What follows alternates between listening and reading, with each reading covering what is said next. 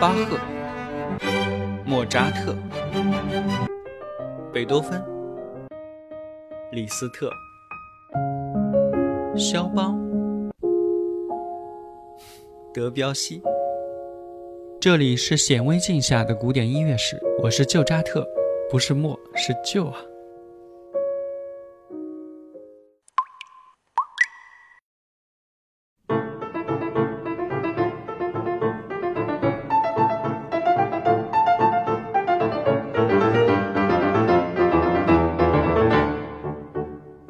街上的狂欢活动在夜间也没有停，但是我困得呼呼的睡着了。焰火呼的一声爆炸，把我惊醒。这是城郊牛栏释放牛群的信号，牛群要奔驰着穿过街道到斗牛场去。我睡得很沉，醒来的时候以为晚了。我穿上科恩的外衣，走到阳台上，下面的小街空荡荡的，所有的阳台上都挤满了人。突然，从街头涌出来一群人，他们急急擦擦地跑着。他们经过旅馆门前，顺着小街向斗牛场跑去，后面跟着一伙人，跑得更急。随后有几个掉队的在拼命地跑。人群过后有一小段间隙，接着就是四蹄腾空、上下晃动脑袋的牛群了。他们的身影消失在拐角的地方，有个人摔倒在地，滚进沟里。一动不动地躺着，但是牛群没有理会，只顾往前跑去。他们成群地跑。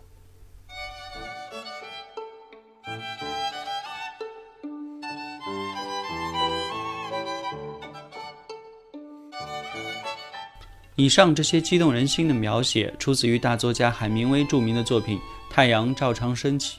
如果你已经读过了这本小说，那么像千千万万人一样，你的心里也许早就落下了潘普洛纳这个城市的名字。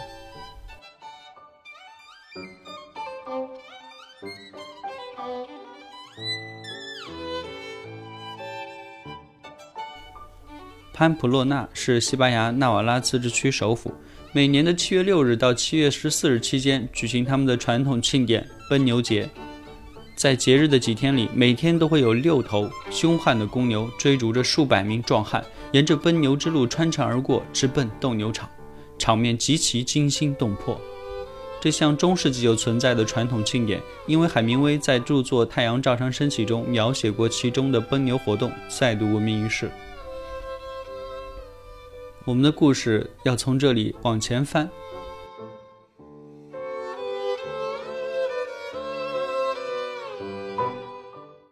一八四四年三月，流芳古今的西班牙著名小提琴家、作曲家萨拉萨蒂就出生在这座城市。很多年以后，已然成为了大演奏家和作曲家的萨拉萨蒂，依然坚持每年七月都要返回故乡观看这个奔牛节，可见这项活动有多迷人呢？萨拉萨蒂的父亲是一位地方的指挥，他五岁的时候跟随父亲学习小提琴，八岁时举行生平第一次演奏会。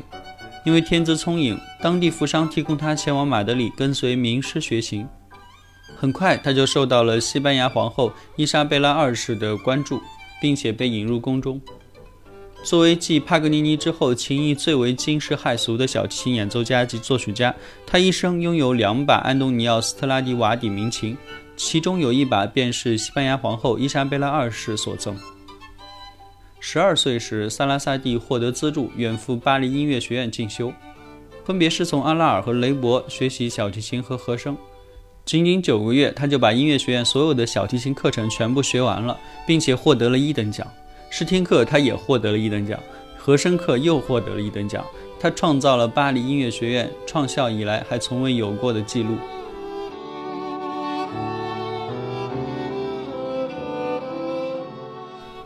十七岁时，萨拉萨蒂开始了旅行生涯，足迹遍布五大洲，声名响彻世界乐坛，所到之处都是盛况空前的热烈欢迎。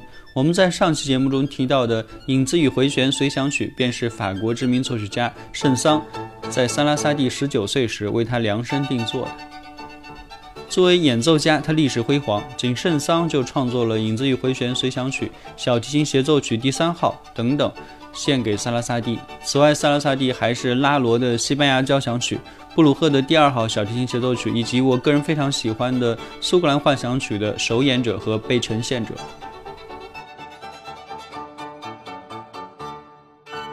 萨拉萨蒂华丽的名师技巧也影响到了后来的柴可夫斯基以及布拉姆斯。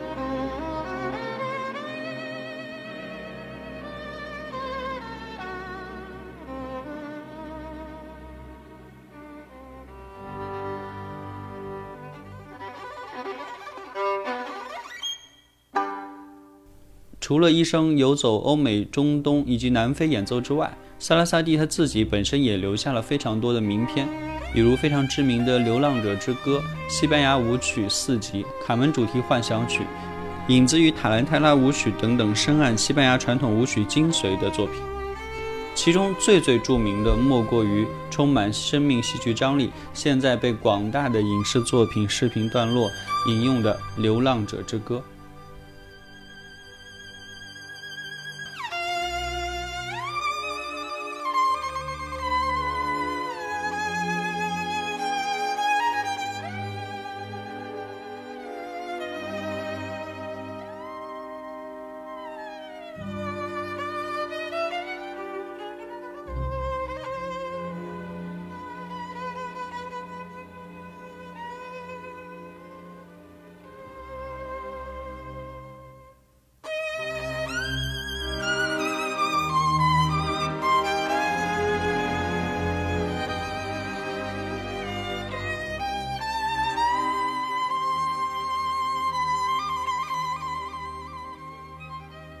流浪者之歌》是萨拉萨蒂在三十四岁时候完成的富有管弦乐伴奏的小提琴曲，曲题的原文是吉普赛旋律的意思。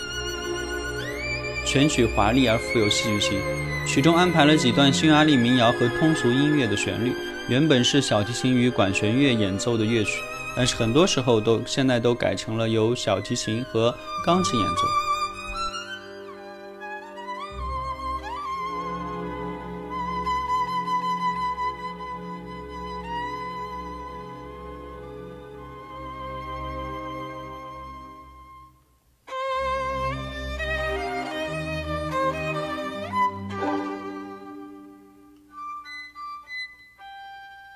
它是由相当于协奏曲三个乐章的连续三部分组成。首先是中板到缓板，C 小调四四拍，管弦乐齐奏，奏出了一些伤感但也堂皇的旋律。然后是独奏的小提琴家奏出主题，装饰音非常的多，小提琴有许多炫耀技术的地方。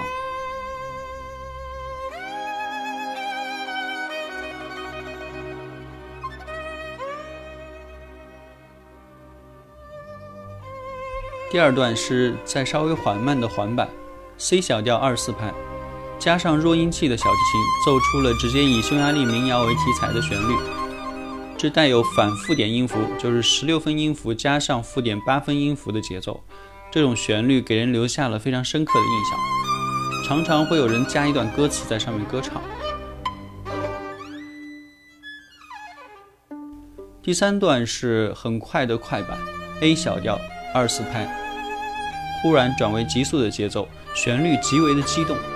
独奏小提琴已经拿掉了弱音器，并使用右手通常的拨奏，同时更使用左手高技巧的拨奏。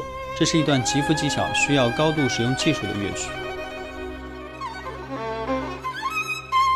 这首曲子播完，我们今天的节目也到此结束了。如果你喜欢这个节目，欢迎点赞、订阅或者评论留言，我都会认真看的。我们下期再会。